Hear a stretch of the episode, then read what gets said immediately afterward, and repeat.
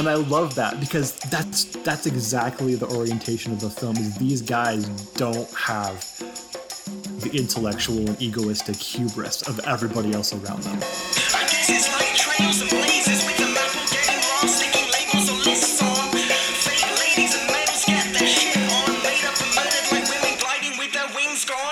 What is going down? Welcome to Owls at Dawn. We are just two dudes from Southern California who studied philosophy, politics, and religion around the world and decided to start a podcast where we can bullshit with impunity. I am Austin Hayden Smith. And I am Troy Polidori. And this week, this is the first, like, normal episode that we have done since the beginning of December, brother. Do you It's realize that that? That's crazy, man. Yeah. Yeah, it was the last normal episode we did was with Macon. Oh yeah, wow, that was a while ago.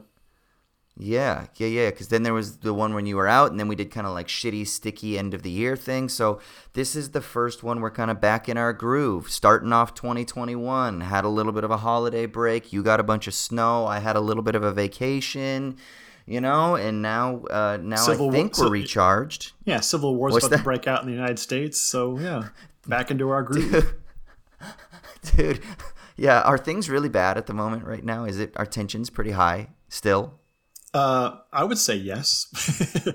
I think uh, Yeah. everyone- we're recording this um, about 36 hours before the inauguration is supposed to happen, and uh, I-, I was just saying yesterday that um, I'm actually gonna watch the inauguration this year. I think for the first time. Maybe I watched Obama's in 08. I don't remember. But I, I'm not the kind of thing I would ever want to watch, like the pageantry and stuff. Just kind of, I just have no um, receptors for that, you know. But I'm actually going to watch it, like almost because I, I I'm like worried about what's going to happen. So just that kind of dread, you know. um, yeah. So yeah, I mean, maybe this will all be for naught, and everything will go swimmingly, and that'll be that. But uh, I don't think anyone's confident that that's the case right now. That's so interesting. Yeah. You'd think that when all the eyes are on a particular event and when security is ramped up at a particular event, you think that would be the time that everyone would not do something. But maybe this is just such a, a, a contracted point of tension that nothing can stop it, you know? That it's just it's just too much for any sanity or any structures to prevent the chaos. Yeah, I think that would that would be the case in any other context. I think the thing that really kind of um, destabilizes it and makes people uncertain is the Joint Chiefs of Staff released a statement reminding all servicemen and women that they're not to accept extremist ideologies, which is a very like my shirt that says I'm not an extremist ideology supporter. Like it explains what's going. What's that meme? I've already forgotten it. I Um, don't even know what you're talking about. I was following you, but yeah, I don't know. I was hoping you were gonna yeah bring me in. More meme obsessed audiences will understand what I'm hinting at. Uh, yes, Um, okay. Yeah, and then also, um, I think it was the DOJ that said, I think yesterday, or, or the AP, the Associated, Associated Press reported something like that. The DOJ is looking into the possibility of that the National Guard, which has been deployed all over DC, as like the source of possible attacks. So, like, that's the thing that makes people really uneasy. I think is that. Yeah, yeah I got what you're the saying. National Guard's Yeah, all yeah. over DC, but that might be the problem. um, so yeah, I mean, still probably nothing will happen. But yeah, I mean, we said that before. So you know what? I'm just gonna wait and see. By the time Yeah, this comes out, crossed. we'll know. Yeah, yeah, and hopefully, obviously, nothing does happen. So, if any of you out there are uh, spiritual types or mystical types or whatever, you know, send out that pos- positive energy, prayers, whatever it is that you do. Or if you are a um, uh, a scientific, what is what does Gabriel call them? I totally forgot.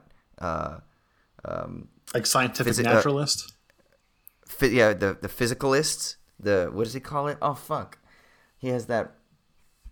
He has to invent a new name for it, even though there's plenty of other names for it. It's ridiculous. I know. Rather than scientific reductionist, it's like physical, physical. Oh fuck Oh, me! I eliminativist microphysicalism. Is that what you're looking for? That's. That's the one. The one. That's the one. If you believe in that, then hopefully we just think that uh, whatever it is that drives uh, the microphysicalist uh, impulses are kept at bay for this particular point of tension. Whatever Yeah, it is. Consult Laplace's demon. He'll know. you know, Yeah. he'll know the, the current arrangement of the atoms. There you go. Um, yeah, and so this week, what we're gonna do to kind of get things back going again is we're gonna talk about a movie, but really a sort of like movie franchise, which might sound interesting to hear us talk about how this is a movie franchise, but really, this is a legit movie franchise now. Once you do three films, it is a now officially a franchise. Two is just a film and a sequel. Three is a franchise. So, I mean, do you want to just give them a clue real quick of what we're going to talk about here, brother? Yeah, I mean, party on, dude. dudes. Party on, dudes. Party on, dudes. Be excellent to each other. We are going to be talking about Bill and Ted's, the franchise. Obviously, there's the first one, Bill and Ted's Excellent Adventure. The second one, Bogus Journey. And then the most recent one is Face the Music. Bill and Ted Face the Music. Is that correct? Yes, and I will say that I, mean, I don't know how what your take's going to be on it, but I think that Bill and Ted is a, a especially in the '90s, and I think even now, a sort of radical ethical narrative, um, and not in the sense that I think it's meant to be like politically subversive or whatever, but I think it's authentically ethically subversive. And so, yeah, that's a little, little teaser for what I think uh, we'll talk a bit about. Well, that's super cool. Okay, so I'm kind of curious. Um, so yeah, so that's what we're gonna jump into in our main segment. Um, before we do that, though, I just wanted to take a minute to kind of give a quick plug to a show that I am starring in here in Sydney that is called True West, and it is a famous um, American classic. It's a play that was written by Sam Shepard. If you're familiar with Sam Shepard, you kind of get the idea. It's going to be rich with family dramas as well as sort of analyzing culture. He started as started out as an avant-garde playwright and then became um, a sort of more introspective um, person that was really eh, exploring the demons in his own family traumas, but while also kind of reading them through the landscape of the uh, resentments of uh, America in the 1970s um, as he believed American culture was completely declining. So, this story, True West, is about the decline of the myth of the West. Um, not the West as in the global West, but um, the U.S. West, Western cowboys and shit like that. Um, the kind of uh, manifest destiny, prairie life, going out and uh, and having your freedom on your ranch kind of myth. Homesteader type stuff. Yeah. Homesteader stuff exactly that has been fed to us from uh, from Western films uh, and things like that. And so, but he explores this this myth of the death of the West through this really intense family drama, and uh, that stars. It's basically a two hander. These two brothers who are thrust back into their mother's house and I play the kind of wild brother who's been living out on the desert and he kind of comes back in because of circumstances that you know you don't want to give too much away here. And then he runs into his screenwriter brother who is in uh, the mother's house working on uh, a script that he has to get done. And um, sam shepard famously said that these are actually two sides of himself uh, the screenwriter side as he was kind of getting sucked into Hollywood and feeling a certain pressure during his first marriage when he was when he was a bit younger. And then the older brother character that I'm playing, Lee, is the fear that he would always kind of fall into this character that was a lot like his father, an alcoholic, uh, a bit of a wild child. Um, kind of untethered, um, with no grounding in any sort of purpose or um, anything consistent, anything like that. So anyway, it's uh, it's a really fucking rich show, and uh, yeah, we're super stoked to do it. It's directed by this uh, marvelous, actually, uh, Australian actor named Georgina Symes. He's in the TV show. I think it's called Frayed, um, F R A Y E D. I think is what it is. Um, but she's also just she's been in tons of stuff throughout her career. She was in the movie Baby Teeth. If you saw Baby Teeth, um, which is a fantastic Aus- Aussie film that came out last year. But I heard um, about that, but I haven't seen it yet. yeah, really good, really good. So um, she's a phenomenal actress and artist and creative, and so she's directing. And uh, so I star in it along with uh, an Australian actor named Ryan Bown. And of course, if you're in the Sydney area, we'd love to have you. It's playing at the Flight Path Theatre in Marrickville, and it runs the first week of February from the so it's the third through the seventh Um, there are six shows, but there's a preview night the night of the second, so you, um, that's also available, even though it's pretty much sold out at the moment. Um, but yeah, you can come and check out uh, that. If you're not local, we're actually doing a, a, couple of options for a live stream. So it's Saturday the 6th will be the two live stream options. We're doing the matinee and the evening version, which should accommodate most time zones. But the good thing also is that if you can't make it at those time zones because, you know, you're a day behind, so it's actually Friday for you and you've got work or something like that, that's totally cool. Um, you can access the video archive for up to a week afterwards right? So you don't have to worry about rushing if you can't make it at that time and actually seeing it at the time when it's live. We're going to post up, uh, you'll get a link. Uh, code, everything like that, so you can go to the website and you can actually watch it at your own leisure for a week afterwards. And the live stream is cheap really quick, as chips. Yeah, dude. Really, really quick. I've done the math, and uh, the Saturday matinee is going to be, I believe, at 10 p.m. East Coast time in the states. On Friday so, night on Friday night. So yeah, that you shouldn't have any work conflicts, and since you shouldn't be going out if you're in the states and doing anything irresponsible, just stay That's home, right. have a glass of whiskey, and watch some Sam Shepard with Austin. Actually, if, eh, having a glass of whiskey and watching Sam Shepard is the way that it's supposed to be done. Whiskey exactly. and a beer and some Sam Shepard. Yeah. Um, so yeah, none of those like Aperol spritzers or anything like that. Like you gotta have something hard, you know? Like, uh, I don't know if you ever watched New Girl, but Nick, one of the characters, is like, you know, now I just want to drink something that would make, like, that a coal miner would drink. It's kind of like that.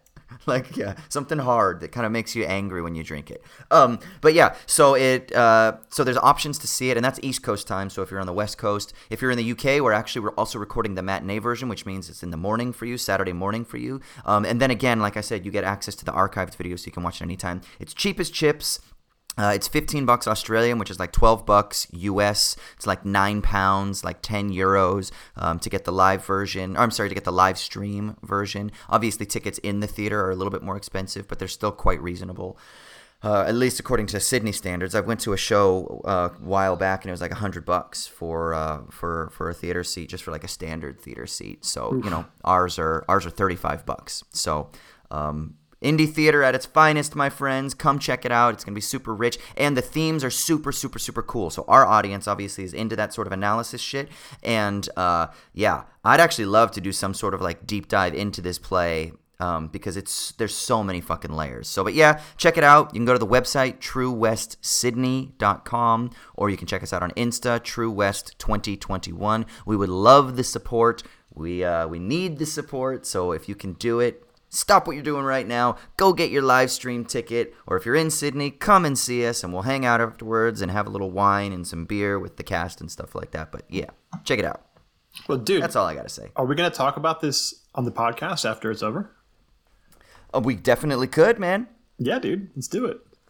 Okay, let's do it. Yeah, yeah, yeah.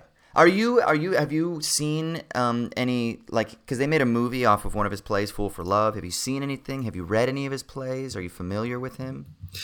I mean, I know I've heard his name forever, but yeah. I'm trying to recall what are what are some of the more famous um, adaptations.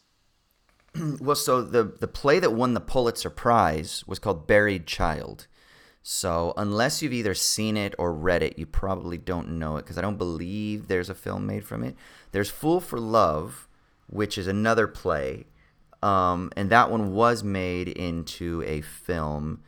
And then there's obviously True West, which has not been made into a film. There aren't many like adaptations of his plays that have been brought to the screen, and I I think there's a reason for that. They're kind of they're really made for the stage. They're really hmm. written for the stage. You can obviously adapt anything, right? But it, it, would almost be a disservice, I think, to try to make a film out of this. I, I don't know. I don't. I, you could do it. You could definitely do it, but I don't know. I think it would take the right vision, the right craft, especially a play like this. The entire play takes place in uh, a kitchen and an alcove in a suburban home in Pasadena, California. Hmm. you know so it you could do it low budget, but um, yeah, yeah, yeah. So, but he's just one of those guys that like everybody talks about. That like that's how I was with me. Like everyone was like, "Oh my God, Sam Shepard, Sam Shepard." And when you're in acting classes, everyone does scenes. And I finally, I was like, "Well, I got to read some fucking Sam Shepard plays." And then I did, and I just fell in love. You know, so Yeah, I think I, I know him more as an actor probably than as Mm-hmm. a writer. Um, I didn't realize this. I'm on his IMDb right now. He played Chuck Yeager in a movie, Oh yeah, in um The Right Stuff. um thank you, the right stuff. That's he won an Academy Award for that. Or at least he was nominated. oh, I didn't know that. Yeah. I'll have to check that out. Yeah. Yeah, yeah, yeah. That's that was in like what, eighty four or something like that? That's like 83, yeah. Yeah, yeah, that was uh, that was like one of his big one of his big roles. So, and for you softies out there that are into your romance novels, he plays the dad in The Notebook, Ryan Gosling's character's dad, Really? right? Yeah, and he's like this old kind of like lived cowboy dude but who also like has his son read Walt Whitman and shit like that, which is totally who Sam Shepard was. This fucking hardened ranchy cowboy dude who'd also quote like Byron to you, you know, Lord Byron to you. So it's like that's he's a fucking warrior poet, man. So, but yeah, so check that out, truewestsydney.com or uh, give us a follow on Insta, TrueWest2021, and get those live stream tickets. It's going to be a fucking sick show. The show's super punk rock, man. I don't want to give too much away, but let me just tell you, it's fucking chaotic as shit. Like my body is bruised up right now. We've been gnarly deep into rehearsals right now, and uh, my fucking knee is all skinned up. I had a bump on my eye. Like, yeah, it it gets fucking crazy. That's all I want to say. Like fucking insane. So Awesome. check that shit. Yeah. All right, let's get into this madness. Yeah. Yeah. Well, the first thing we got to do before we start talking about our main segment on Bill and Ted is that shitty minute, yo. Yeah. For those who don't know, the Shitty Minute is the part of the podcast where one of us rants and raves about whatever it is that's grinding our gears this week. So, Austin, what's got you down? I mean, so this I'll keep it real short since we've kind of already the intro has been a little bit long. Um, and this is something that is just a constant shitty minute for me, and it's something that uh, I'm just kind of navigating through at the moment. But it's about Instagram, right? And uh, I, I- guess we can broaden this out to social media more generally, but it's just about how hard it is to be authentic on Instagram. And uh, I don't just mean that in the sense that it's like because we feel a pressure to say the same things and look the same way and stand in the same poses and go to the same locations and you know like you know take photos of our food and take photos of this sunset or whatever i don't just mean that. That's also one of the things that i think diminishes um, authenticity on these social media outlets or platforms. But i think it's something maybe even potentially more structural than that or more um, foundational than that. And i wonder if there's something about the actual medium itself. Like like sharing you've talked about this before with regards to twitter and we talked about how it's almost like you're monologuing right like you're not actually talking to a person you're talking like at a crowd and and i likened it to like that actor on stage it's like you're having the dialogue and then all of a sudden you open up for your song and you're like shouting to the upper circle or something like that you know that kind of thing Yeah. it's like that's what you do on Twitter. And I feel like there's something about the medium that really just, and I don't know what it is. I'm sure there's something really clever, and I'm trying to put my finger on it because there's a lot of stuff that has been said about this, but I think there's something else about the medium itself and how the medium is fundamentally contradictory to this thing that we might desire for um, that we call authenticity, right? Or honesty, or um, uh, yeah, yeah, something along those lines. And I don't know what it is. There's something about them. Is it photos? Is it because of the the problem that comes with representation? Like when you represent something, is that already a mimetic thing? And then when you add the fact that it's a social landscape where you're socially representing, so what you have is like a mimetic viral spread of representation. And then when that happens after like 10 degrees of separation away from the event, then it is that what it is is i'm trying to figure out what it is but it's so hard and then at the same time and this is one of my kind of 2021 goals. I, I tweeted about this but like i really want to find joy in things that for the past 10 years all i've done is critique right? So i'm one of the things that sam shepard is doing to kind of go back to this is he's kind of in some ways Uh, turning my eye to love Americana. So actually, I told Troy about this, you know, and Troy was like, "I'm gonna send you some great Americana music," and all I've been doing, bro, is listening to that playlist for like the last couple weeks, and it's fucking great, dude. It's Getting so your fucking Towns good. Van on, yeah. Oh my god, and and Prine and fucking I I'm so deep in it, right? Like the King of California is like literally the song that is giving me so much life every single day right now. I, I wake up every single day and I literally I, I kid you not, that is like the thing that I turn on. if people don't know, uh, if people don't know, check it out. It's Dave Alvin, King of California. This uh, yeah, it's just fucking fantastic. I love it so much. Anyway, I'm trying to fall in love with America even though I know that I think I mentioned this on the podcast last year that I finally got to the point where I feel 100% comfortable saying fuck fuck America.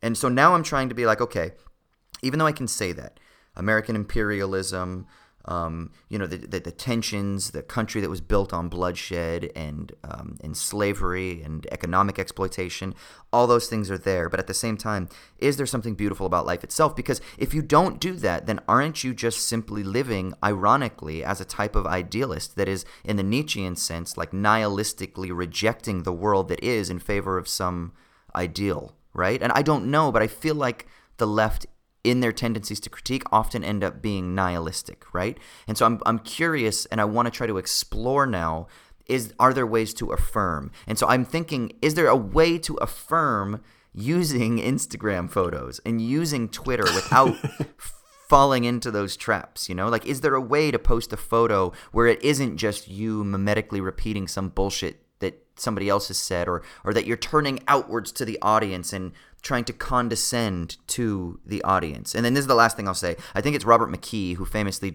said that the definition of a hack as a writer, he's a famous screenwriter and writing coach and stuff like that for people who don't know, said the definition of a hack, uh, I think it was Robert McKee may have been one of the others. I can't remember. But anyway, uh, the definition of a hack is the writer who condescends to the audience, the writer who turns to the market and says, "Well, what's the market dictate?" and therefore that's going to determine what I write, rather than saying this is kind of like authentically coming from me. And I feel like there's something. So the entirety of Hollywood.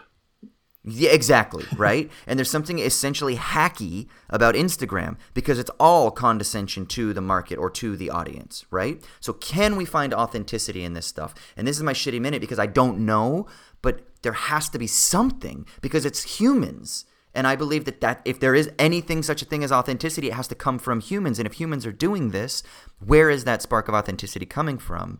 And unless you're just going to be some sort of like dire Lacanian structuralist that everything is fucking always already, you know, kind of contaminated, if you will, by the symbolic, and I don't want to to to be that, then I want to know what is the source of that, and then how can I tap into that, and how can I really stimulate that, and how can I not judge others and recognize that maybe there is a spark of authenticity even in those fucking inspo, fitpo, whatever they're called, like uh, influencer types. Is there something is there a spark of life there that i can that i can really appreciate rather than just having a critical eye to it? So that's my shitty minute because i just i'm kind of stuck yeah, dude. I mean, I definitely vibe with the like Kierkegaardian gotta hold both the critical and the affirmative in your mind at the same time kind of thing.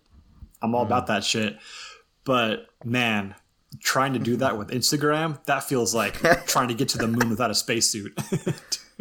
yeah. That's like tapping a dry well, man. That's going to be the hardest possible task you could seek out. But no, like, I, I think, I mean, just riffing on what you were talking about, it seems like the issue with Instagram, and here, here's a contrast with Twitter, right?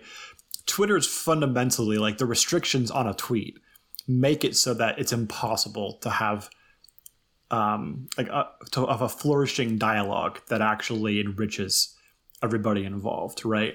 Mm-hmm, um, mm-hmm. But then everyone knows that, and so there's like a fundamentally ironic posture to it that everyone has, which is we're clearly here to just get a dose of dopamine through a joke or through a uh, whatever. And then posting links too is a whole separate thing, right? Um, right. It's like a purely util- utilitarian uh, process of like getting out good uh, resources. Um, and so no one takes it that seriously. I say that as like now everybody takes it seriously to get their political ideology from Twitter. That's why it sucks now. um, but Instagram, if you like, I don't really usually, I, don't, I have an Instagram, but I rarely ever use it um, it does seem like the whole the fundamental process is presentation of an identity. Like you post pictures and put a caption on it as a sort of symbol or like a peek into your self. It's a presentation of a self, right? And so you like kind of construct the the self and all its well-rounded, you know, um, uh, complexities or whatever through Instagram posts, which is like fine, right? If you're just you know telling people what you're up to and posting pictures to family and friends who want to see what you're doing if you don't live near them or whatever. And totally, no, nothing wrong with that. It's totally innocent. But then, like, also that's what gives it the possibility of being used so nefariously, right? When we're sort of pushed and incentivized to own to make our lives look a certain kind of idyllic way that they're not actually, which they're not actually, right?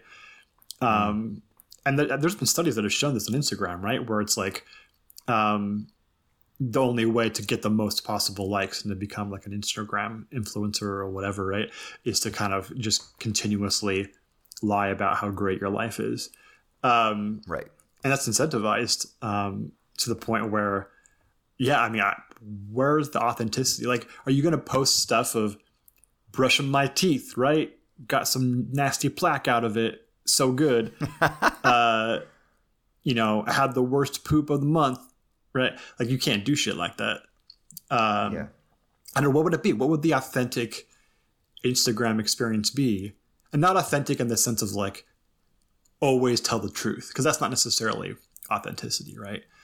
Um, right? But in a way that escapes that, you know, that like deceptive presentation of an idyllic life kind of thing. Well, for the most part, isn't this one of the potential problems we could say with the photographic medium itself. We tend to just simply store memories of, of happy times, right? Which is why like um, like uh, it can be so difficult to look through. I was talking about this with with uh, my girl recently. Like when you look through photos of exes, it's always like you in happy times, right? Mm. And it gives a distorted view of what the relationship was because you're being reminded. It is a representation of all of those just happy times that you had. And it can totally kind of um, create a, a, weird relationship to that person or the event or the time or to your life, right? So, is there something about the kind of like photographic medium itself that is more more kind of that leads in that direction. Of course, not all photography is that way, right? Like a yeah, lot of photography. The, best photography is often extremely critical and shows scenes exactly. of despair and sadness and everything. Yeah. Right. Exactly, which is why I think in film we're much more likely to criticize when it's just simply sappy, sentimental, saccharine stuff, right? Sometimes we can enjoy it, but if it's all that, it's like, oh, it's too much, right? Which is why we also love fucking dramas and tragedies and Schindler's List and shit like that, you know? Like we crave those things. But Instagram doesn't seem to be a medium that really lends towards that type of presentation. Not that there hmm. aren't accounts that don't do that. Not that there aren't accounts that try to say, hey, let's raise awareness, but it's still all couched within the shininess of digitized photography. I think there's something about the medium of digitization that changes something. Um, it's all done through filters, it's all through uh, beautification, or we might even just simply say it has to do with the aestheticization of life under the conditions of a sort of like neoliberal capitalist logic that is trying to um, that is concerned with you maintaining your reputational value. And this is where the work of someone like Michel Feher might give us an insight into what's going on here is that it's all about the maintenance of a, a form of human capital, but all through your rating, through your reputational value. So you're trying to court investment from other people by trying to court their attention, by trying to court their engagement in their interaction. So even if you do present something real, like, hey, guess what, guys? I know we all struggle with uh, mental issues, anxiety, depression, da da da. It's still the medium itself uh, it, it takes you one step away because it's all being coded, potentially overcoded by that tendency towards the production and increase of, of value, of reputational value. You know, so there's yeah. something there's something going on. You know. No, I think I think that's exactly right. That it's like it's aestheticization and also um, the the sort of uh, reputational value governs the norms of how you use Instagram, right? But it doesn't it didn't have to be that way, right? I think is the key. Like that's a contingent um, factor that I mean Instagram came came around later um, than the earliest social media stuff, right? It's like a mid 2010s when Instagram started. Yeah, um, something like that. But like you remember the early days of like Facebook and Twitter. I mean, the early days of Facebook, yeah, there was a lot of teenage melodrama given who was using it and stuff, right? But mm-hmm. from what I remember, the early days of Facebook were like you're just like saying cool shit to your friends. No one really cared about. I guess a lot of people cared about how many friends you had, right, or whatever. And that was probably the beginning of the whole reputational value thing, right? Um, but then even Twitter was just like it was just a whole bunch of links and jokes, and no one really gave a shit about anything else. No one took it that seriously. but then yeah, every social media platform it seems like has been codified into this like way to um, develop your reputational value, and that seems to be the governing logic that makes it so that yeah, is it possible to have authentic expression? Maybe not because not not just because you can't it's got nothing to do with the intentions of the actor, right? It's all about the right. structural uh, features yes. of the system in which one acts, such that if someone were to like really, um, uh, you know, beneficently post a picture of people who are suffering in a third world country to raise awareness, and they really weren't virtue signaling, they really wanted to just get attention out there. We need malaria nets. We need them. Come on, please donate, whatever, right? Right. That could that could be completely innocently um, offered in terms of the person's intentions, and yet it would be interpreted by probably nearly everybody as, "Oh, this is virtue signaling," right? This is someone's attempts to raise their reputation as a do-gooder, and not because everyone's purely cynical, but because that's just the way that that structure, that system works, and so it it would make sense to interpret it that way, and that's just like a sad state of affairs well, and the that, other thing is it, it would raise that person's reputational value, right? That's the other thing is it would yeah. actually fit within that logic of uh, kind of neoliberal, assetized um, socioeconomic relations, it would kind of produce something. Even if that person, like you said, not only might there be some people who would look at it cynically, but then at the same time, just from a sort of like, what are the effects of it? The effects of it are that person would increase their reputational value. Now, is that a bad thing? I mean, it's not necessarily a bad thing, but it is all done in the service of this larger structural tendency that is about um, increasing the value of the platform. And you're creating free content on a platform. So you are working and laboring. And so there's a sense in which there is this also this uh, compulsion and an impulsion eh, as you are sort of like libidinally investing your attention and your energy into this platform that is then extracting you know billions and billions worth of value um, in the form of data from us so that's also another element and i think that that i don't know man but there's got to be something. It's like uh, it's like in nonviolent communication when Marshall Rosenberg is kind of like, okay, well, what are, what is what is the sort of like feeling behind this? So like when somebody posts like just smashed it at the gym, like say like it's the most like obnoxious broy dude, and he's like just smashed it at the gym. Look at how fucking ripped I am. Oh, by the way, buy my supplements. Link below. I just want to buy myself a Ferrari. Say it's like totally like like good, like in your face, like annoying, right? And it's like it, there's no pretense, there's no there's no like veneer of uh, of social concerns or anything. Those guys, what are they really saying? What do they want? Love? Were they like? Do they want connection? Do they want joy? Are they seeking? Like, there's something, right? There's something truthful that is being expressed in that. Even if it's fucking hidden, and even if that person does not know it, there's something that is authentic there. And I don't know. I kind of want to just tap into that and and without just being critical and being like, oh, well, that guy's just an idiot and doesn't realize that he's got daddy issues and his dad rejected him and therefore that's why he's doing it. I don't want to go there, you know? Like, my mind will already go there and there's a ton of people that are already going there and that's great. I just want to, for my own maybe curiosity and to kind of like just try on a different hat, I want to see how far I can kind of indulge in the authenticity of it. Well, you know, know, you know what would be the ultimate like Zizekian subversive move to make there? So hmm. you'd have to only post things that will have neutral or negative reputational value, right? But then also not sort of fall into like the ironic, cynical, cool guy reputational value thing where it's like, yeah, I'm I'm subverting the norms of Instagram here. So like you'd have to avoid that Scylla and Charybdis, right? And yeah. get in between somewhere, like just post pictures of like um like I just shaved, but like you've only half shaved.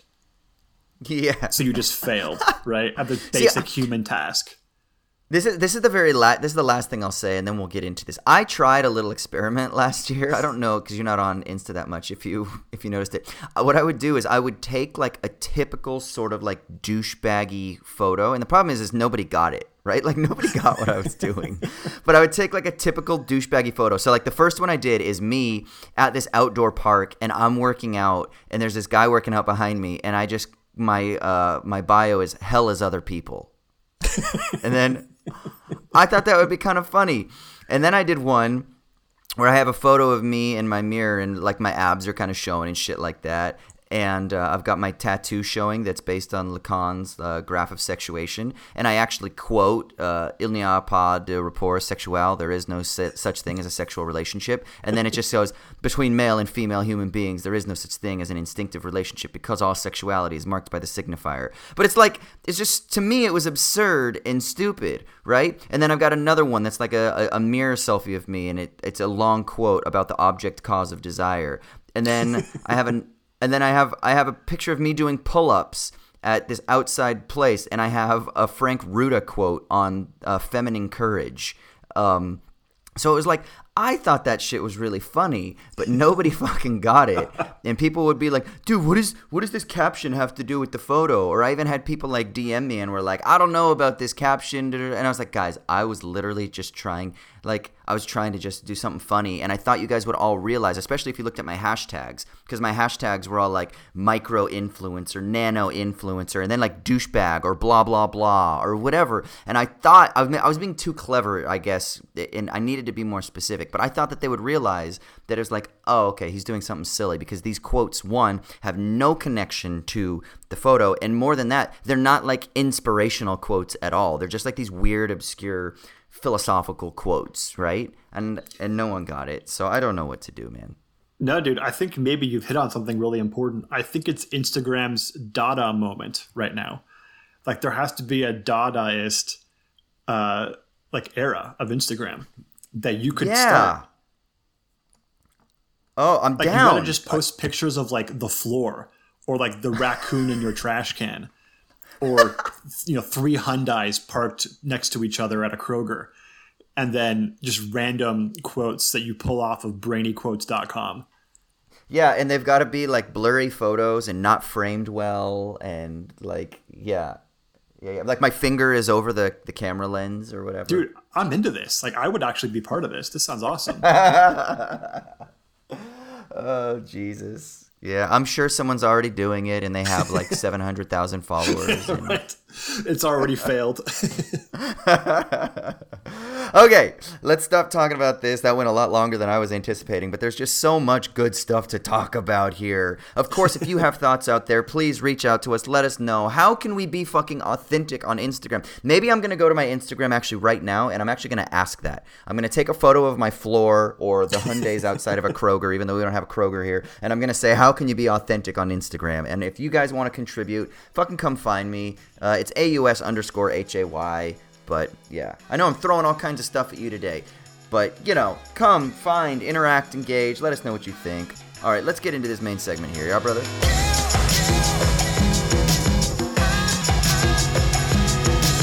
Yeah, yeah. So we're going to talk about Bill and Ted in this main segment. And as Austin said earlier, there's now three films um, Excellent Adventure, Bogus Journey, and Face the Music the first two films came out in I think like what 89, 91, somewhere around there, late 80s, early 90s. Yeah. And um, the most recent film came out uh, just this last year with the stars Keanu Reeves and Alex Winter in their what early 50s maybe late 40s early 50s. Yeah. Oh, and they're certainly, in their 50s for sure. Yeah. Certainly looking it. um, they're they're not Tom Cruising it. Uh, and surely that has to do with you know they're they're intentionally not made up to look like they're still youthful. Um, and I think probably anybody who's listening to this is at least familiar with the Bill and Ted. Right, the, the caricature is that they're um, they're not surfer bros, but they're surfer bros from Southern California, right? Um, who go through in the first film at least a time time travel expedition to pass their history exam to graduate. Otherwise, mm-hmm. um, is it Bill? No, it's Ted that's going to go to military school if they don't pass their exam. That's right. right. Uh, and it's fun fact. Fun fact: His dad Hal is played by Hal Landon Jr., who's in this one, who's in the most recent one as well. He was my first like professional acting coach when I was like 18, 19 years old. So I did not know fact. that. That's awesome. Yep. Yeah. Uh, did you try to drop any like uh, dudes to him, or do, were you Uh, familiar no, we- with with him yet at that time? Oh yeah, oh yeah, because I recognized him as soon as I walked in. I was like, oh, I was like, you're Ted's dad. so absolutely, but he used to play Scrooge in a production of The Christmas Carol at the Orange County Performing Arts Center, uh, or actually it was the South Coast Repertory, I think it was, like every single year, um, or, or maybe I don't know if it was every year, but he did it a few times. But he's he's brilliant. He's absolutely fantastic. But yeah, oh definitely, I remember we talked about Bill and Ted's all the time. So yeah. Yeah, yeah. So I think the the caricature of the of the franchise, especially the first film, which I think was by far the most popular. The second film, I don't think did nearly as well. Um, it's not nearly as good a movie either as the first one. Um, No. is that it's a stoner comedy, right? It's a dumb Yeah. stoner comedy about idiots who happen to save the world, and that kind of uh, ironic posture to time travel, uh, sci-fi movies meets stoner comedies meets like John Hughes style films to some degree, right? Because it, it parodies some of that kind of John Hughes high school film too, with like um, the Missy, uh, who was Yeah. like the a senior in high school when they were freshmen, and they are- Right. they crush on her big time, and then she marries Bill's dad, Yeah, yeah. and then we find out in the most recent movie, then marries Ted's dad, then marries Ted's brother. right. Um, but I think there's a different take, and I, I'm curious what you think about this. I think that, and this this in part comes from how I've always thought about these films, but um, there's also a, a recent interview with Ed Solomon, who's one of the creators of Bill and Ted. He did an interview with the Very Bad Wizards podcast. Do you know of those guys? Mm-hmm. Yeah, they're a great philosophy psychology podcast. And they had Ed Solomon on. And he was talking about some of the philosophical and uh, religious background um, that he has intellectually. And he's a really smart guy, Ed Solomon. Um, very, very knowledgeable, um, especially for a layperson. And um, it really kind of jived with how I've always thought about Bill and Ted as being these kind of ethical paragons in a way. Um, if you remember, I think the key scene for the philosophical background of, of these films is when Bill and Ted go back to ancient Greece and they find Socrates. All we are is dust in the wind, bro. Yeah, Dust. Socrates loves that, right? Wind, dude. and then it's like they point at him and they're like, dude. dust, wind, dude. I love it. Yeah. And it's the scene before that actually that I think is the key one because they're trying to figure out where they are and they happen upon I don't remember if it's it's it probably a work by Plato, right? Um, but they don't, probably don't say that because it's confusing that Plato writes about Socrates. Um, and they say they read some line about um, like true wisdom or the beginning of wisdom is knowing that you know nothing, right? Socratic wisdom idea. Oh, right. and then right. and Bill says, I can't remember if it's Bill or Ted. One of them says, "Dude, that's us." Dude, that's as us. in, Yeah. we know nothing. yeah. and I love that because that's that's exactly the orientation of the film. Is these guys don't have the intellectual and egoistic hubris of everybody else around them. They actually realize they don't know anything. And that's what allows them to be authentic ethical subjects. Even though they fuck up all the time, right? Even though even in- terribly in the film, like you know, in the first film, like they they have the kind of antiquated line now where they uh, say fags, right? Which like comes across as a like a sword to the throat now when you listen to it, right? Because that would never happen in a contemporary film. Um, they're certainly not like the kind of figures you emulate as you, tell a child to emulate from moral behavior, right? But hmm. they're ethical subjects in a different sense. I think it stems from that idea that they don't have that hubris of of knowing, of having some like idea of what how they're supposed to live life. They're still in the phase where they realize they don't know what they want from life or how they should live, and that's like a hmm. the beginning point of being an ethical subject. What do you think about and, that? and he, yeah, I, I mean, I think that's really, really fascinating, and it is, it is interesting that he is the first person that they pick up, right? Or actually, no, Billy the Kid is right. yeah. Wait, which one's Billy the Kid first? is- Billy the yeah, Kid Billy is. the Kid. Yeah. Yeah, Billy the Kid is first, and then they pick him up. Um, but yeah, there is something interesting in that. And with Billy the Kid, it, it's interesting. They kind of pick him up, but it's uh, it's uh, it's like an accident, right? That they pick him up. Yeah. Um, whereas with Socrates, it's intentional, right? So that's kind of like when when the journey really begins, when they figure out this is what we've got to do. So it is kind of interesting that their intention, it's like they're intentionally knowing that they know nothing, therefore we're going to go and we're going to learn, right? Yeah, and So, what do they learn yeah. at the end? That being excellent to each other is basically the point of of living together. Like that's the standard, and that's straight up Aristotle, man. There's virtue ethics Yeah. right in here. Yeah. You know it's so funny? You said that like it's kind of pitched as a, a stoner comedy, but I saw this before I'd even like year. I mean, th- uh, years before I even touched a joint, right? So like, there's no way that this wasn't to me. This wasn't a stoner. Com- I I saw this when I was a kid, like under ten for the 1st time. You know. So, and I watched it over and over and over again. So the stoner comedy element didn't come across to me. What came across to me was just like surfer dudes, like simple kind of surfer bros. So, and I never realized that the surfer bro kind of aesthetic is also part of the stoner bro aesthetic because you know when you're fucking 7 years old or 9 years old or whatever you just don't know that stuff so for me it's really interesting how it kind of has like the stoner comedy thing, like Bio-Dome or something like that, kind of comes with a very explicit drug related um, type of uh, of undertones to it. Whereas for me, this film never had that. It was always very innocent, and I still. I don't think of it as a stoner comedy. One, because I don't think they ever do they reference weed. Like I, maybe I think a they little? do, but I can't recall. They certainly never actually smoke it in the movies. Never, yeah, never smoke it.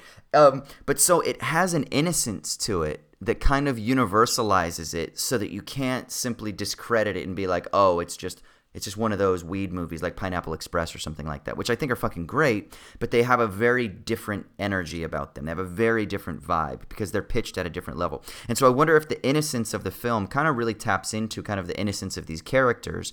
You know, even though like Ted's dad is going to send Ted to military school because he clearly thinks he's a loser, right?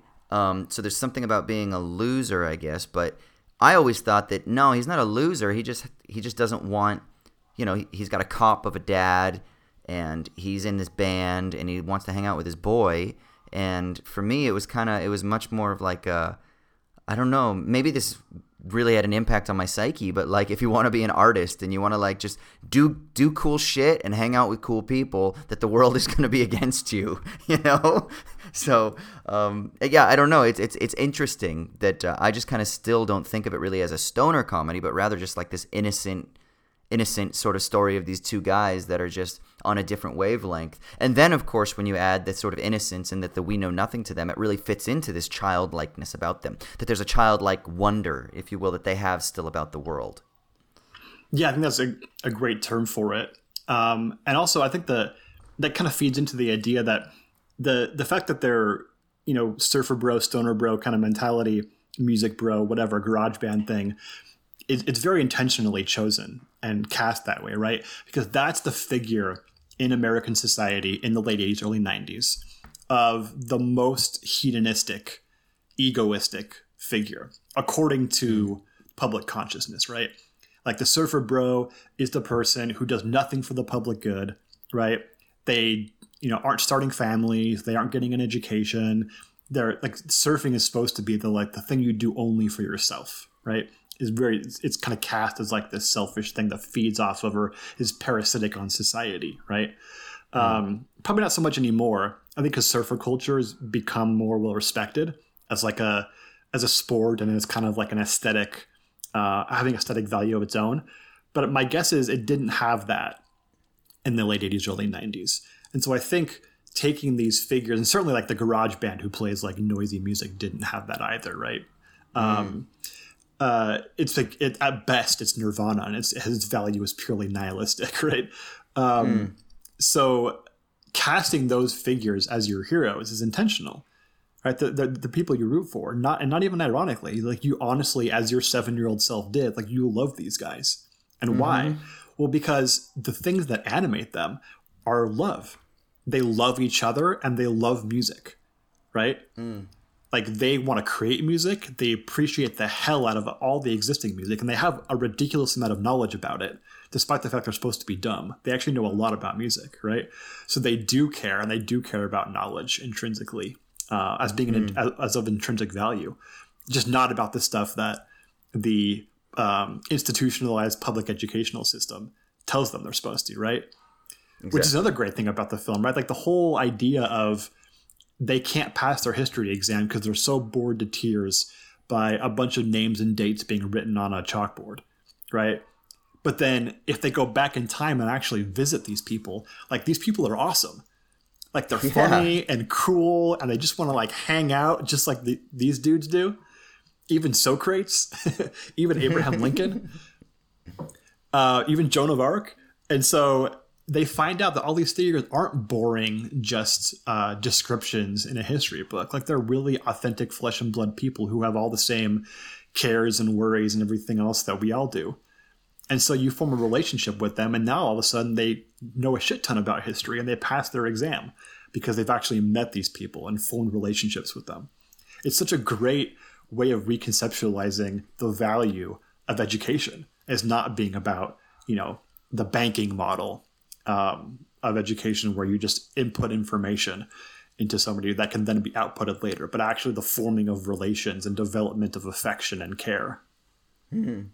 Yeah, that's great. And of course, it all ties into performance. And this is one of the things that I enjoy. What they do is they don't just stand there and read uh, about whatever the fuck it is. And remember that one guy that, that goes before them, that famous, because of course there's the famous uh, punk band. Uh, well, I don't know if they're famous, but it, it, if you're into underground skate punk and shit like that from back in the day, the Ataris, they had a mm-hmm. song called San Dimas High School Football Rules. And there's that famous line where that jock is like reading and he's like stumbling at the end and he just kind of stops and goes, San Dimas High School Football Rules! And the whole crowd just fucking goes crazy, right? so, but again, these presentations are so boring and you just stand up there and you read off of cards. Nowadays, it's like PowerPoint presentations, but these guys come and they give a fucking rock concert, right? And this is their rock concert as Wild Stallion. This is them doing it. And they've got fucking Sigmund Freud who does a full on psychoanalysis of Ted on stage. I mean, whoa, yeah, like it's so fucking awesome, right? They've got like Joan of Arc doing her thing up there, and I love how Joan of Arc goes to the mall and gets really into like jazzercise or whatever the fuck it was, and you got Genghis Khan fucking destroying a sporting goods store, and but it's like, but it's this performance at the end that is so great, which is another expression, and this fits in exactly what you were talking about. It's another expression of presenting information, another expression of learning, another expression of education that uh, totally subverts the standard kind of public school model, the standard model that we have kind of been handed down. Not even just public school, but even private schools do it, right? Unless you're at like a, a fucking Waldorf, you know, a Steiner school or a Montessori school or something like that, then you probably don't get these sort of more experimental forms of, uh, of, of education. And it is so cool that it is all done through a type of, of performance. And that's probably why, like, as a teacher, I like to give. I wonder. I wonder. I like. Maybe that's part, maybe that's one of the reasons this film resonates so much with me. But I love to do presentations, and I love to like give presentations. I love to do things where like people can be in it, rather than just like, okay, now you're gonna do an exam, and of course you have to do exams. But I prefer those other forms. You know. Yeah, exactly. And if anything, I don't think it's like necessarily critiquing the idea of having like examinations and assessments and stuff like that. Although there are certainly critiques I think you can make of that but just the idea that the value of education comes from like memorization and retention when clearly no the value of education comes from transforming yourself and forming relationships and appreciating uh, creations. And that's all the stuff they actually engage in um, yeah. in their sort of reformulated model of education that they develop through the course of their yeah. excellent adventure. Now we, we got to get into the new film definitely but um, I do want to say that like one of my favorite scenes in that, and I didn't understand this when I was a kid, but when they're in the mall and all the historical figures in the mall, and Billy the Kid and Socrates are checking out those kids, they're like they're like what 17, 18 year old girls, right? A little bit creepy. And Socrates is like a fucking 40 year old dude, you know, almost 50 year old dude, whatever and they walk over and they're kind of like chatting with him and the girls are a little bit like what the fuck okay and then all of a sudden sigmund freud walks up and he's like, these girls are suffering from a mild form of hysteria. And then they're like, oh my God. And they go away. And then they're basically like, you fucking nerd, right? They call him an egghead. Or they call him a, a dweeb. they call him a dweeb or a geek? Oh, a geek. Geek. And, uh, and uh, yeah, because the, the girls call him a geek. And Socrates gets so tickled. And uh, I keep saying Socrates because I feel like that's his name. It's not Socrates in that film. No, it's Socrates. Um, it's Socrates. and so Socrates looks over at Sigmund Freud and goes, geek, and walks off. And it's so funny because Freud was a super, super geek, and there is something about Freudian psychoanalysis that is super, super geeky. And I love the idea of seeing Socrates like transporting through time and being like, you're a fucking geek, bro. Like, come on. I fucking love that so much. Oh God. Yeah, if there's one person in the history of philosophy who I think would appreciate a lack of pretense in somebody's like authentic way of living, it would for sure be Socrates. Absolutely. Absolutely. He could find the authenticity maybe in Instagram for us. Come on, Socrates. Let's channel that. Um, yeah. So, what do you think, man? You want to start talking about the new film a little bit, or do you still have more stuff you want to talk about with the previous two? No, I think those themes really um, flow well into the new film, which I enjoyed. I don't think I, I certainly didn't love it in the same way I loved the the first film. Have like this deep appreciation for it. But I thought it was a super fun, uh, especially for a, a, a sequel or a third film made twenty five whatever years after the last film. I thought it was probably as good as you could expect it to be. And those mm. themes mm. that we're talking about, I think, transition really well, especially into the relationship that uh, Bill and Ted have with their daughters, who are also mm. named Bill and Ted or Billy and Thea. Hmm. Um, and it, like my, I think one of my favorite scenes um, is the couples therapy scene when Bill and Ted, who if you remember in the in the first movie, um, they go back to medieval England. They meet a couple of uh, hot princesses, um, bring them back, and then marry them. They're in couples therapy, and the issue is that Bill and Ted can't get it through their skulls that they need to tell their wives individually that they individually love the other individual. Uh, they keep saying, Bill and I love you and her individually, right? So they, they hmm. can't, they only think in the collective, right? And I, kept right. thinking, like, what I love about that theme is that all of Bill and Ted's faults come from like over identifying with goodness, right? Like innocently, non maleficently, mm. over like falling on erring on the side of good too much against mm. like our contemporary neuroses and our contemporary notion of like how relationships fail, right? Like they just they love too much and they want everybody to be involved, right? It's like like my dog is this way. He's not happy unless everybody's together in the same room. Even if everyone's in the same house, no, not satisfied. Everyone has to be together in the same room, and it's like adorable, right? Because yeah, it's annoying, but then it's just because he he just loves everybody and wants everyone to be together. Mm-hmm. And Bill and Ted are kind of like they're kind of puppy dogs in that way. Mm. Yeah, yeah. Uh, that's really interesting. That, that is that is very sweet. And um, I think one of the things I like about the film is that the film doesn't judge them as being at fault so much as it does it shows the sort of problems of living in a world with that framework, right? Mm. So it's not like it's not like that they're at fault, like they're dumb, that they're sort of I mean, yeah, they're they're a little I guess they are pitched a little bit as being dumb, but it's more like a there's a tension between their way of viewing the world and the way that the world is constructed, right?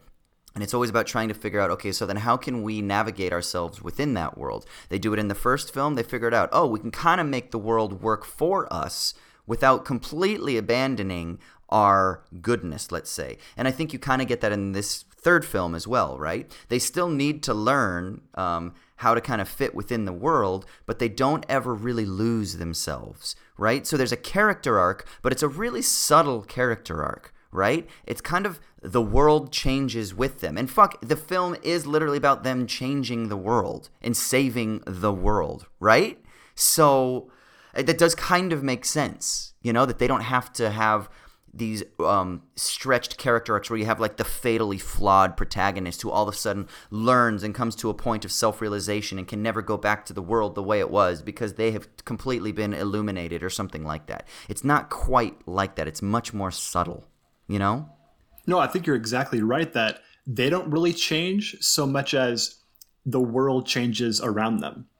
Yeah. Right. And it's no accident that they realize at the end of the third film, again, spoilers here, so go watch the movie if you don't want to know what happens before we talk about it.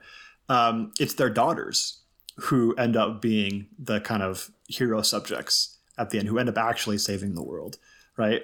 And only because their daughters are just like them in the sense of emulating their love for each other and love for music. Right. And that ends yeah. up saving the world because everyone else realizes, oh, we just need to be more like them like if we mm-hmm. emulate them, that's itself what saves the world, which is kind of like naive and um, and overly optimistic, right? And utopian, but it, I think that's fine when you're talking one about a non-serious comedy, right? And also, just there are no other narratives that are like that. Mm. It's really hard to make that naive and optimistic of a story actually work, but it does. Mm.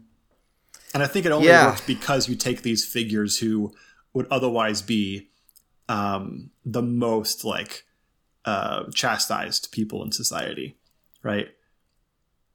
Mm. In the first film, it's the surfer bro, stoner bro, garage band bro, right? And here it's like the middle aged dude who um, still wants to make his band work. It's like pathetic, right? Mm.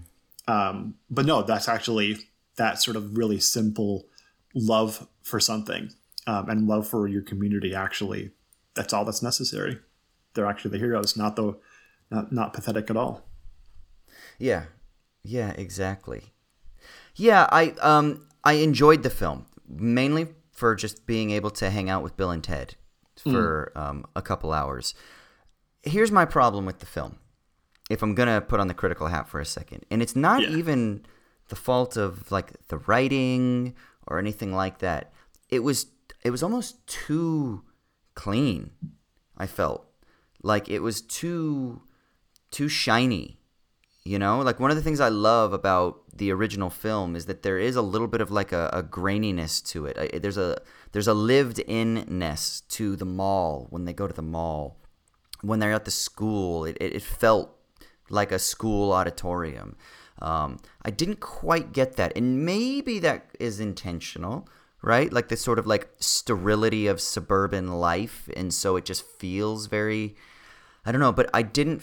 I didn't get a sense of lived inness as much as possible, uh, as much as as much as the kind of previous worlds that were built. You know, um, and then I think part of that has to do with just you know obviously like the CGI and stuff that they use for the kind of future and things where they travel. Um, I did. I love that they have the phone booth again. Like that made me super happy that that was mm-hmm. there. And I George love Carlin that, like, got a cameo. That George Carlin. Yeah, I love that George Carlin came back. I thought that was great.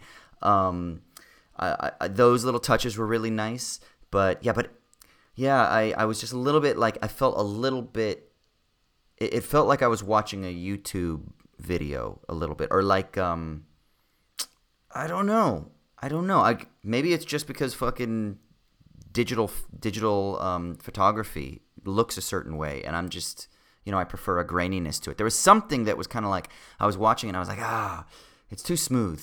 You know, it's too clean. There's something like I need a little bit of I need a little bit of graininess in my in in my films. Does that make any sense?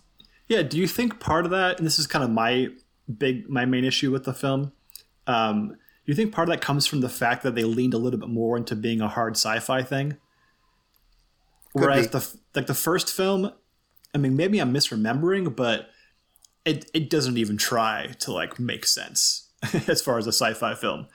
It's very much just a very simple vehicle for this story about these guys right? Well, so here's eh, yeah, and here's the funny thing: like, how many people out there are like, actually, Bill and Ted's is the best time travel movie because it's the most consistent time travel movie, right? Like, like people jokingly talk about that, talking mm-hmm. about that, right? And there's like this debate. Um, and in this film, they kind of, I think, lean into that a little bit, right? Where they do kind of talk about the theories, and I think maybe in a way it was they're they're kind of being self-aware. So that's why they leaned into the sci-fi ness because it has been a thing for the last 20 something years where there's debates about like how do you actually present time travel on screen and have it be consistent? And is bill and ted um, is the is the first film is it like one of the better ones that does it? And then they're trying to like justify and explain through uh, not just the actual dialogue, but then maybe also even through the landscape of making it more kind of fleshed out, if you will. Like um, it's basically like a Reddit a Reddit thread come to life, right? Of the theories um, from from based on the first film, and and and in some ways I think that's interesting, and then maybe in some ways it does a disservice because it's too sci-fi e in its aesthetic, rather than them just sitting out in front of a freaking 7-Eleven and all of a sudden a phone booth appears in a parking lot. You know, like it, it was much more grounded. I felt the first one was. Yeah, and obviously the fact that in the first film, um, the time travel scenes uh, deliver some pretty epic jokes, like you know, a fish out of water type stuff when they're in medieval England yeah. or ancient Greece or whatever, right? Um, and you get you don't put really them get that in here. the Iron Maiden. Excellent. Execute them. Bogus. exactly, and you don't get that when they go just to the future, pretty much. Um, yeah, and the and the scenes where they see they meet their other selves are kind of funny. The meeting Dave Grohl was pretty great. I enjoyed that. Yeah. Um, but yeah, it doesn't deliver. It doesn't have the same punch as going to these historical settings. And then like the Kid Cudi thing, that just was he was terrible. Yeah, yeah, yeah, All yeah. of his jokes I, fell I, didn't flat. understand, and I didn't really understand why. Well, he's like a sci-fi rapper, right? He does all sorts of like sci-fi stuff and in the hip hop Yeah. um, ethos, and so like I get that connection was there, but he was just Okay. flat, and none of the jokes landed, so it felt really superfluous. Yeah, agreed. They really, I wish actually they had just had more with their daughters because all the scenes with their just about to daughters were that. great. They were fucking great, man. Oh And I do god, hope, like, I, do you love that they always say dads? Dads. Hey, dads! Oh Jesus! Yeah, it is very good. Yeah, they were actually fa- yeah they were fantastic. Yeah, I, I agree. Yeah, uh, maybe a little bit leaning a little bit more on that the family stuff, but I yeah I, I don't know I don't know. It just felt a little bit I felt a little bit of a disconnect, but I did just kind of enjoy like I said spending you know an hour and a half or whatever it was um, with with the dudes and the daughters and even the princesses. I'm actually glad that the princesses had a little bit more to do because I, I loved the princesses when I was younger, man. yeah, they really produce more of that fish out of water stuff. Like, yeah, it's always familial interactions with Bill and Ted that are so great because they're so sweet and innocent, and yet clearly kind of they're idiots at the same time, but lovable idiots. And those produce the most because you care about them and it's funny, and that produces the best feeling overall. Yeah. Now, do you think that the same um, themes of them being an ethical subject that you talked about that is so rich in the first film does it translate into the second film, or is there kind of a different? Do they take a, a different form, let's say, of an ethical subject? Yeah, so this is a, a thing I wanted to ask you, ask you about. 'cause I thought the ending of the film was an interesting choice that was obviously very intentional. I'm still thinking about what it's supposed to really mean.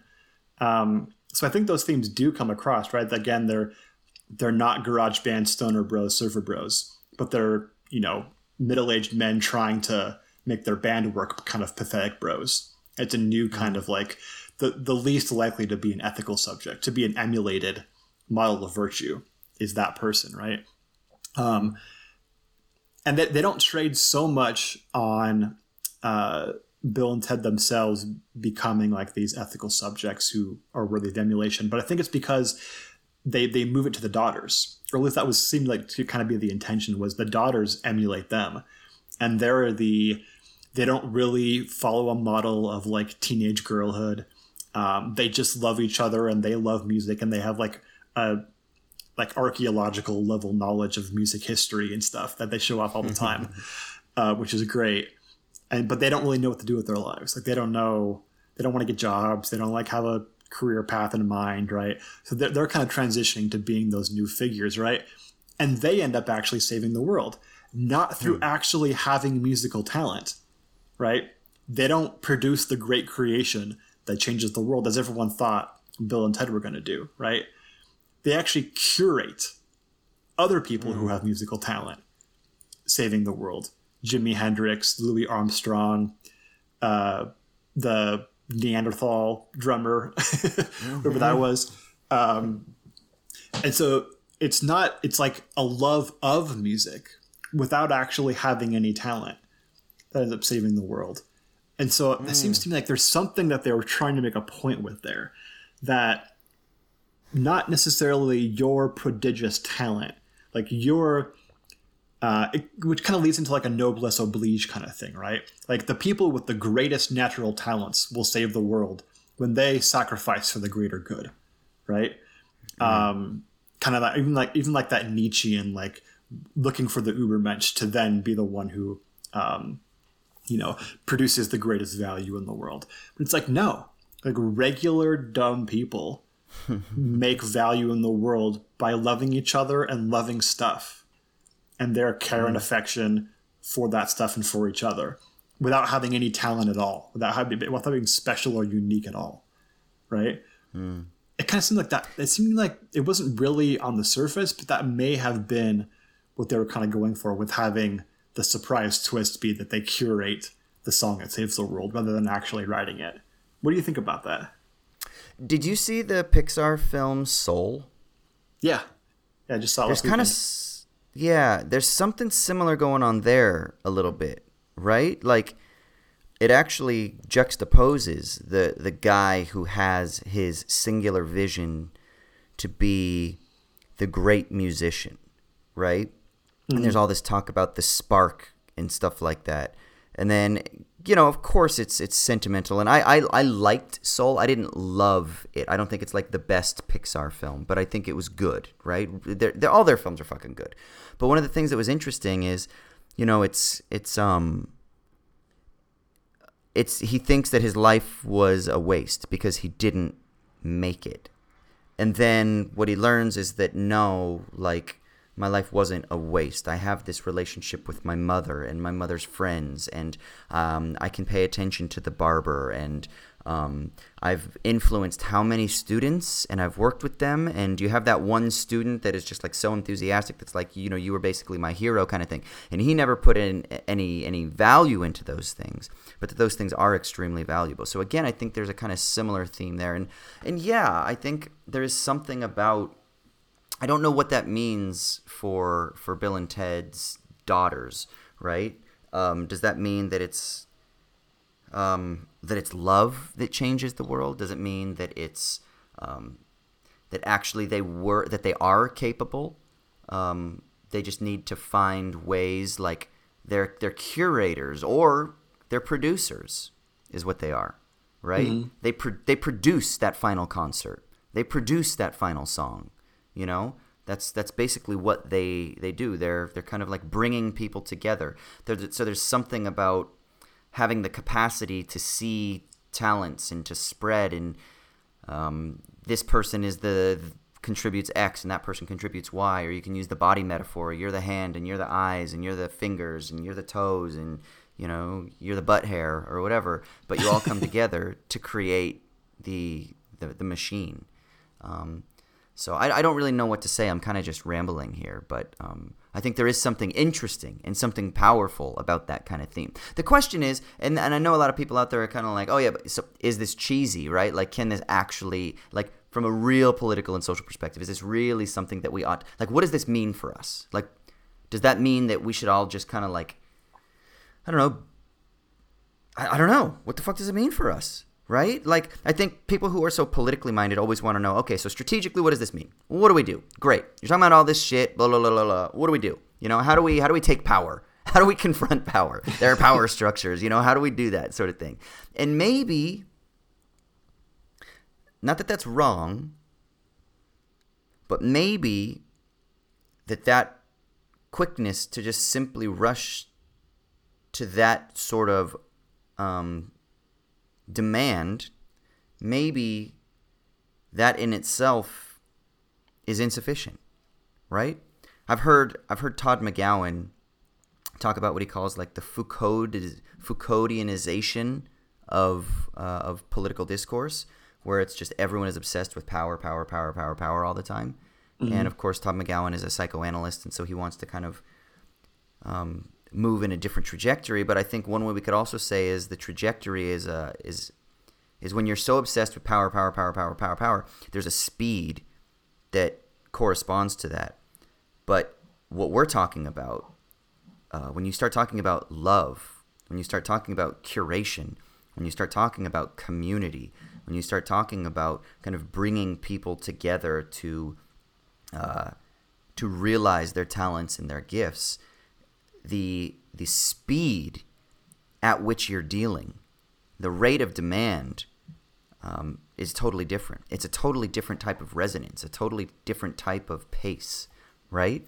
Um, now, the funny thing is, of course, they've got like a, a, a time limit. They got to do it within a certain amount of time, right? So, I mean, whatever. But but the point is, is that I think to really build community, what they're actually doing is they're they've got that moment where they have to do it within a certain time frame. But really, they also are taking thousands and thousands and thousands of years of human exploration of art and creativity and music, and they bring them together. So it is a very slow thing. So there's something maybe there as well, like that political and and social activities, um, if they're so obsessed with power and power relations, then what that does is that sort of like dictates a frenetic motion machine, right? Whereas whereas maybe when you're talking about love, passion, community, art, etc., um, it, it operates by a different speed. It takes time, you know, and you know uh, the only way that it could culminate in this moment where they save the world is if they also go all the way back to the beginning of humanity, 100,000 years or whatever it is, you know? And yeah. that's not satisfactory for people who want political answers now. Yeah, and I think that, you know, the notion is that we don't need to be reminded about the importance of power. Like that couldn't be more obviously on display at every moment, right? Um, almost no one needs to be reminded of that, but we probably do need to be reminded about the importance of care, right? And I, I think yeah. I'd, I'd, use the term care rather than love because love kind of, especially in popular consciousness, has this connotation of like a, a romantic Romance. feeling and stuff like yeah. that, right? Which which can itself be, I think, very bad um, in certain contexts and without important checks on it. Um, but care is a, I think, a, a much more broad term because it can mm. apply to things as well as people and communities uh, and people who don't necessarily know each other, right? Whereas it's hard to talk about love as being that way, and I think that that ends up in some wrong territory. Um, but anyway, yeah, that's a good thing to be reminded about, right? And I think this dovetails really nicely with what we were saying earlier about the idea that the world needs to change around Bill and Ted. The world undergoes um, like subjective destitution and character development, not Bill and Ted necessarily. They just kind of learn some things. Um, so that's an important point to be reminded of is just that like what are the important things in life that really matter like what what kind of world would actually allow these characters who are totally innocent and lovable and we like them and we wish more people were like them at a base level in terms of how they're oriented towards the world what would the world have to look like for those people to flourish right very different than the current one and that kind of i think that reminds us of the fact that you know like contemporary late capitalism it, it takes these figures of goodness and not only does it reject them, it casts them as like actually evil, right? Or as actually bad, wrong in some important way, as like malfunctioning individuals. So yeah. that tells us that the system itself, it's it's taking what should be valuable, what does matter, caring for other people, caring for history, making art, um, devoting your time towards things of value, and it actually like makes you hate them or reject them or think that they're unworthy. And that's that, that fucking sucks. And it's good to be reminded of the fact that um, the system itself structures us as subjects in that way in a very very unhealthy way that's contrary towards all the things we actually care about. Hmm. Hmm yeah yeah yeah exactly it's so interesting that you can get all of this from a fucking stoner comedy, huh? it's not a normal stoner comedy, right? That's the point. It is not. yeah, I know. Yeah, I mean, I, I just, I guess in wrapping this up, the last thing I'll say is I just can't recommend this enough. And I worry actually um, uh, that, that like people won't get it. But I really hope, like if you haven't seen it, but I really hope you can just fucking embrace all all that it is and its innocence and silliness and um, you know what it's what's nice about it? We were talking so much earlier about like how can you make Instagram authentic and shit like that, and we're like, well, maybe it's you know some sort of like like ironic relation to it or whatever. There's like zero irony in Bill and Ted, right? Mm-hmm.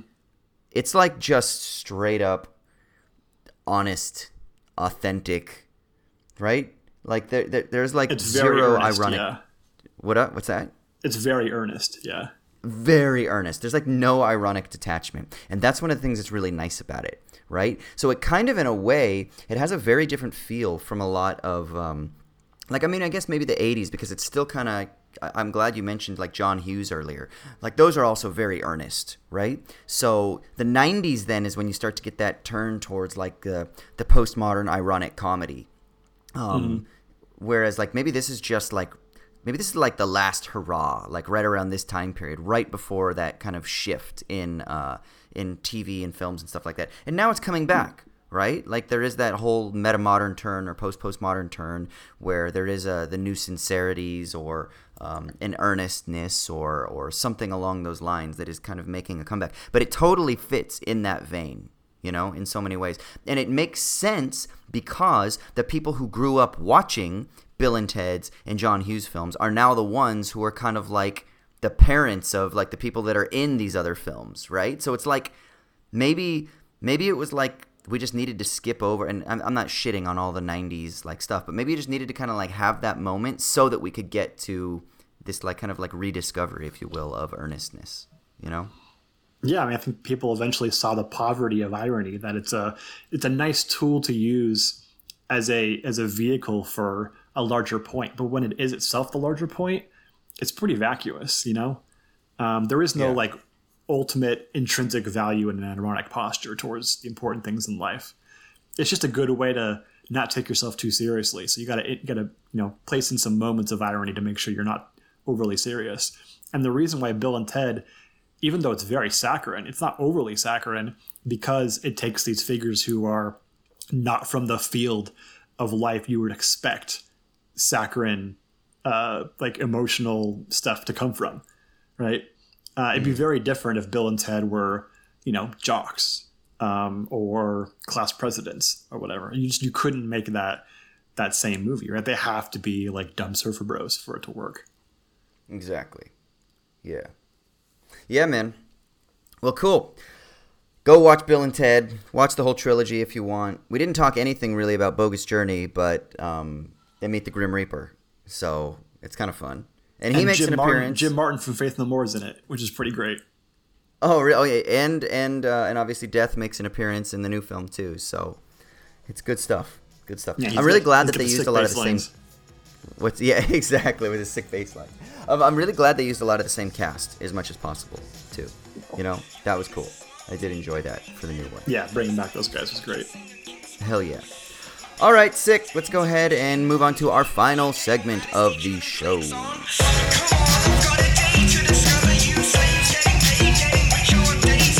All right. So this is the final segment of the episode. It is the sticky leaves. This is where one of us gets to tell you about something that is giving us meaning in a potentially meaningless universe. And of course, we just talked about one thing that could give you meaning with this fantastic films franchise and being excellent to each other, but Troy's going to give us something else. He's going to give us a little nugget, and his nuggets are always pretty good. So, Troy, what are you going to teach us? So my sticky leaves is actually another film, and that's Another Round by Thomas Vinterberg, starring Mads. Mikkelsen. I uh, texted you about this, didn't I? Yes. I can't remember what I said, but um, You said you just said, "Have you seen Vinterberg's newest?" And I said, "No, not yet. I really want to." And you said, "Yeah, dude, you got to check it out because of it's got some amazing Kierkegaard themes in it and stuff like Oh, that." Oh, that's right. Yeah, I mentioned the Kierkegaardian themes. So the film starts out with an epigraph from Kierkegaard. I was actually trying to pull it up, but I couldn't find it in the last couple of minutes. So you'll have to look up that epigraph for yourself. Uh, but obviously, Vinterberg and Mikkelsen are Danish, right? So Kierkegaard's the most famous Danish philosopher, probably one of the most famous Danish figures in literature, I would imagine. Um, so it's not like it's a esoteric thing for a Danish film to cite Kierkegaard, right? But Kierkegaard's a pretty notorious difficult, uh, notoriously difficult to understand thinker. So it's not like you're, you know, quoting Emerson or something, right? Um, So Is it is it a um is it a uh, a Kierkegaard quote that says um Oh wait, is, is it about like? Oh shit, never mind. I thought I had it, but I don't have it. Yeah, never mind. Well, if Sorry, you, fi- if, cut you off. if you find it, interrupt me. yeah, I um, thought I found it. Yeah, if you don't know Vinterberg and Mikkelsen, everyone knows Mads Mikkelsen, right? He's a pretty famous actor at this point in America for a lot of like um, character actor stuff and cameos in like Marvel films and, and stuff And he like also that. plays Hannibal in the Netflix series Hannibal, if you've seen that. which is and he's the fantastic. Yeah, and he's the bad guy in Casino Royale, the guy who's like eye bleeds. Yeah. So- and he's in one of my favorite movies of all time, which is also another Vinterberg film, The Hunt. So Yeah, that's what I that wanted to mention was The Hunt is the the last time that they were together in a film, and it's probably I think when we back like years ago when we did our like favorite films of each year list, that was my favorite film of that year. Um, it's and I've never watched it. I've only watched it once. I, I could never watch The Hunt again. It's too physically assaulting of a film. It's about um, a uh, kindergarten or preschool teacher who is falsely accused by a preschool girl of having touched her. Um, and she doesn't do it in a like super nefarious way. She's just kind of confused, and uh, she gets some leading. Oh, another teacher like kind of accidentally leads her on to the accusation, and uh, Mads Mikkelsen's character has to deal with the like oncoming onslaught of accusations of having touched a preschool girl, and it's just it's it's so unnerving to watch. It's a fantastic film, but you couldn't. I don't know you could watch it more than once because of okay, how. I found I found the quote by the way too when you're ready. But yeah, sorry. Okay, sorry, yeah. I totally interrupted you. Yeah. So yeah, that was that was the hunt. It's one of the best films of the last decade, and they're back together for a new movie, another round, and it starts with this epigraph. What is youth? A dream. What is love? The dream's contents. Yeah, I love that because I have no fucking idea what it means. but uh, Kierkegaard gets brought up again uh, later on in the film. There's a um, a high school student who's doing oral exams to graduate, and he's in- incredibly has to like talk about the importance of anxiety for Kierkegaard. I think it's something like that, which is a key theme for Kierkegaard, right? From like the concept of anxiety and elsewhere. Um, amazing to think you would have to talk about Kierkegaard for a high school oral examination. but uh, I think it's very purposeful because, and I even mentioned earlier in this episode, the idea of keeping two contradictory thoughts that are both true in your mind is kind of a Kierkegaardian idea, right? Philosophical Fragment talks a lot about that in regards to um, God and salvation. And this film is brilliant, I think, because it's it's called dr- uh, Drunk in Danish, and they they changed it to another round. Um, I think just did not sound as uh, upfront, right? Be a little bit more subtle. Um, but the film is about uh, four high school teachers who decide to engage in an experiment, a social experiment, where they're going to be constantly low level drunk throughout the day and see if it enhances their performance as teachers and um, and as coworkers, right? So not on weekends and not in the evening, but just during the day when they're at work, they're going to be constant low level 0.5 uh, alcohol blood level, or 0.05, excuse me, 0.5 you'd be dead. Um, so that they're just engaged in this social experiment. So it's a comedy, it's like a dramedy, right? There's a lot of funny moments, and um, they end up like usually being um, a lot better at their jobs, more engaged, more passionate. They're middle middle aged. They've kind of lost their passion for teaching. They've lost their passion for their loved ones. They're just kind of going through the motions, right? And being drunk enlivens them, right? It gets them back to being passionate about the things they actually love. And Mads Mikkelsen himself, like, um, becomes this great uh, history teacher. Um, and the students really love him. And he goes from being a, a nothing who's probably going to get fired to actually being a great teacher. And so there's all these funny moments that happen there, right? Um, and I don't want to talk too much about what happens afterward because I want people to watch it, and especially you, Austin, because I want to get your take on it eventually. But the end is great because it really takes this notion of um, of the two contradictory thoughts, and I'll just say that The Simpsons probably best encapsulated this idea when Homer Simpson says, "Alcohol, both the cause and solution to all of life's problems."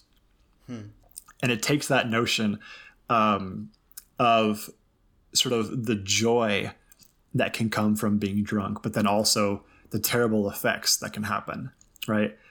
and tries to make some sort of judgment on. And I think Denmark actually has a huge problem with alcoholism, so I'm sure this means a lot to, um, to kind of Danish culture as both celebrating what's great about the kind of community formation and joy that comes from, you know, having a high, basically, right? And then also sort of the terrible effects that can have on one's person and the family life and stuff like that when you're inebriated and don't have your wits about you, right? Mm-hmm. Um, and, and I'm not even describing it well because the film, through narrative, juxtaposes these these contradictory elements so beautifully, and the ending is probably it's going to go down as one of the great cinema cinematic endings in history. I think it's wow. so incredibly moving um, of an ending, and I don't want to say anything else about it, even like descriptors, because then it'll it'll give things away. But um, let's just say it's it's going to be, I think, if it gets enough exposure, it'll be Mads Mikkelsen's defining moment of his career, the ending to this, wow. to this film. I don't know that it will get that kind of exposure because it's not really a, you know, um, like a, like a like a like a pleasant. I shouldn't say it's not a pleasant film. It is a pleasant film. It's not really the kind of thing that's gonna like break box office records. It's probably not gonna win like a best foreign film. I wouldn't imagine. Um, it probably says a little bit more about Danish culture than is enough to be universal, right? Mm. Although I think that if you're you know a little bit more abstract with it, you can get a lot from it, even if you're not um, part of Danish culture. I would imagine. But anyway, that's a lot of beating around the bush. It's a fantastic film. I loved it. I encourage everybody who's out there to, to watch it in whatever way you can. Okay, I'm gonna watch it this week for sure. Um, I found the rest of the Kierkegaard quote, by the way, and I don't know if this uh, helps, but it's what is youth? A dream. What is love? The dream's content. Life can only be understood backwards, but it must be lived forwards. Oh, that's a much more famous Kierkegaard quote. yeah, that life can only be understood. But yeah, so this is the first half of that much more famous quote, right? I didn't know it was connected to that one. That's pretty great. I wonder why they chose not include the more famous part of the quote. I mean, is there something about them because they're friends, right? And they're are they reclaiming their youth? So there's something about the contents of the dream that they're able to tap into, which is what love is, right? And yeah, and those things are youthful youthful fantasies or youthful passions or desires. It's something like that, right? Yeah, it's very much like they're clearly going through a midlife crisis, right? Being drunk all day enlivens their passions and make them remember the sort of virility of being young, right? Yeah. And that's not just sad and pathetic, although it also is kind of sad and pathetic, right? it's both it's both full of joy and passion and all these great things, and it's also sad and pathetic, and you've got to be able to hold both of those things in your mind at the same time. And the ending, I think, just really wraps that up so well. Um, but again, you'll have to watch it to see. I think it'll be very clear when you watch it and see, though, that it wraps it up in that way. Hmm. Hmm. Yeah. I uh, when you recommended it to me, then Michael Burns recommended it. Um, I've had you know a couple of people kind of say that I need to check this out. So I'm kind of like, all right, I gotta, I gotta. It would be a great video for Wisecrack, I think. Taking Kierkegaard to playing it to another round. Probably not a film know, that, uh, that much I, of the Wisecrack audience is super into, though. That's the problem. It actually came up in conversation in the writers' room the problem is, it's just it's such a small film that we don't know if anyone would even listen. Like we could talk about it on the podcast. We don't know if anyone would give a shit about mm. it. But maybe if we flood Wisecrack with emails and requests, maybe we can. I don't know. I'll start the dummy accounts. Yeah, exactly. Um, well, cool. Yeah, no, I'll definitely, I'll definitely freaking check that out. I think I'm gonna, I'm gonna watch it ASAP. Um, I don't know if I can watch it tonight. Um, but uh, I'll definitely try and get to it this week. That would be great. Yeah, Sick. let me know what you think. I'm really curious because I think it's right up your alley. Okay, cool, man. I'm stoked. All right, so we're back. It's 2021. we did a regular we did a regular episode. Here we are. Life is crazy, but we're going to be consistent, and uh, we're going to keep producing that sick ass content. Bonus episodes will be coming out periodically. We've got a uh, patron chosen episode coming up here in the next couple weeks. Um, we got to do some more Gabriel. Got to come back to that.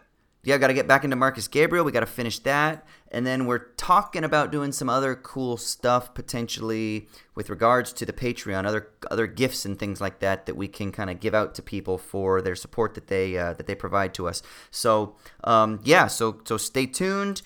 Uh, get in touch with us. Um, check out True West. You know, go purchase those live stream tickets. Like I said, it's cheaper than a fucking movie, that's for sure. Um, and uh, and it's gonna be a great fucking show. We've got this really awesome video production company that's gonna make sure that it looks all sick and everything like that. Um, so check that out. Uh, you can go to patreon.com slash owls at dawn. You can hit us up on Twitter, owls underscore at underscore dawn. Troy and I are both individually on Twitter. Uh, you can find us that way. You know, we're out there. Um, I think that's pretty much it. Yeah, dude? There's just one more thing I can think of to say, man. Oh, you got one more thing to say. What's that? Be excellent to each other. Americana.